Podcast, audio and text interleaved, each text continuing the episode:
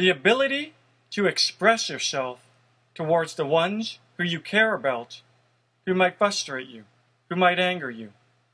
This is probably one of the toughest things we can ever do in life. A lot of times, the people who frustrate you are the people who are closest to you, and they're the ones who you really can't communicate to. A lot of times, when you're in a shopping mall or if you're in a store and things don't go right, you're able to stop and express yourself, talk to the cashier, talk to the other employee, and communicate what it is that's bothering you. And then you do it so calmly, and the problem gets solved, and you walk away. But a lot of times, adults tend to act like children when around their parents. This is one of the strangest things.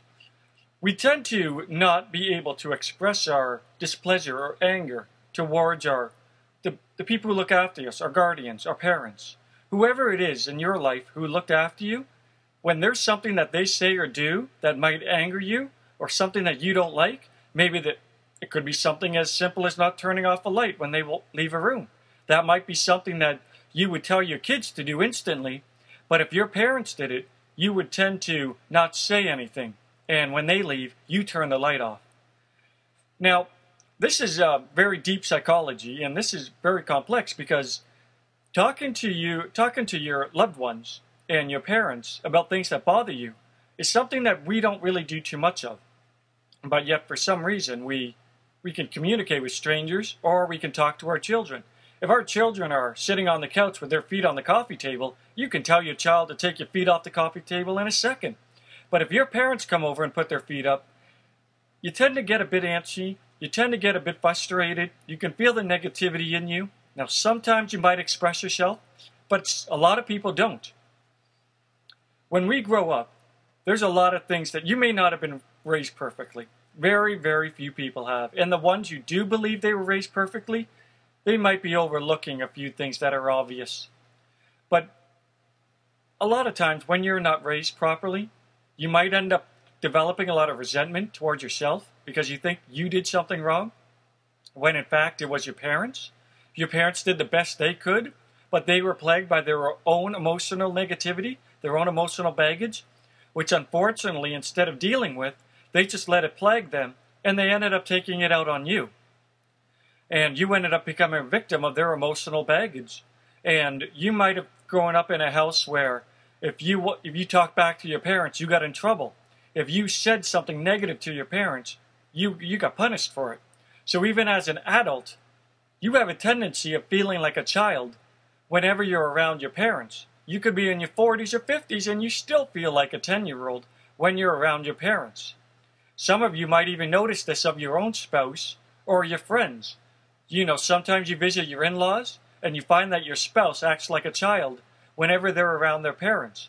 But as soon as they step out of the house, they go right back to being adult again. And you can't help but look at them and say, I can't help but notice that you were acting like a bit of a baby in there. And they might get all angry saying, What are you talking about? Our ability to communicate with our loved ones, especially those who are guardians or authoritative figures, like our parents, this is very difficult for people to do. You can express yourself to an, a stranger, but you may not be able to express your negativity towards your own parents. And you let the tension build.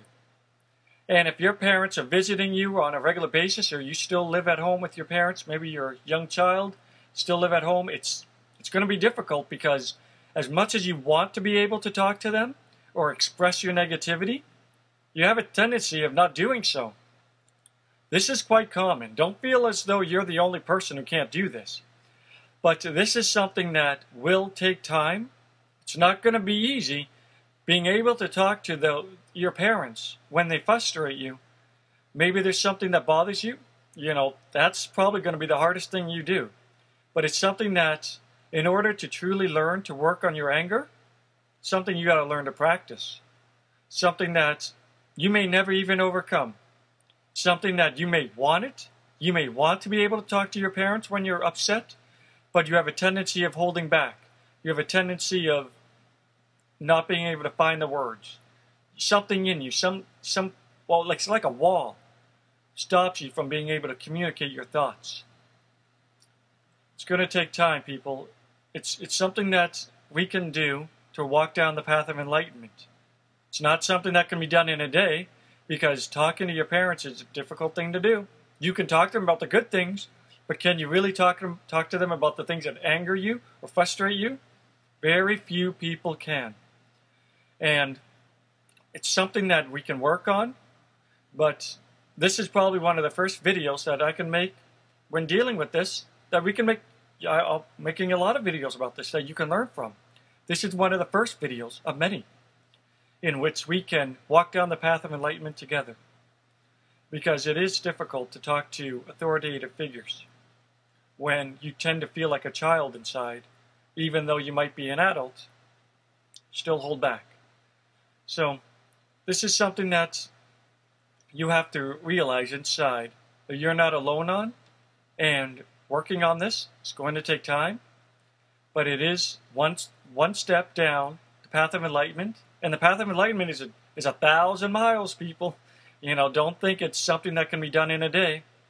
Something that's going to take a lot of time, one step at a time. It's like walking up a flight of stairs.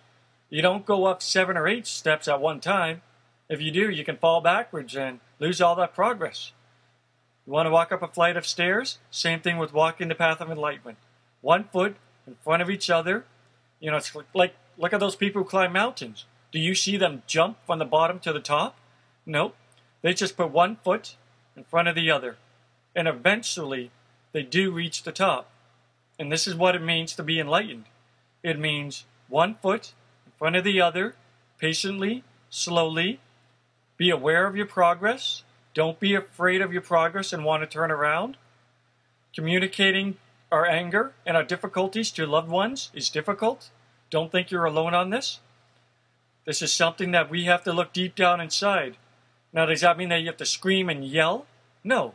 But what you don't want to do is allow your anger to build to a point where you do come across people who you do feel comfortable around.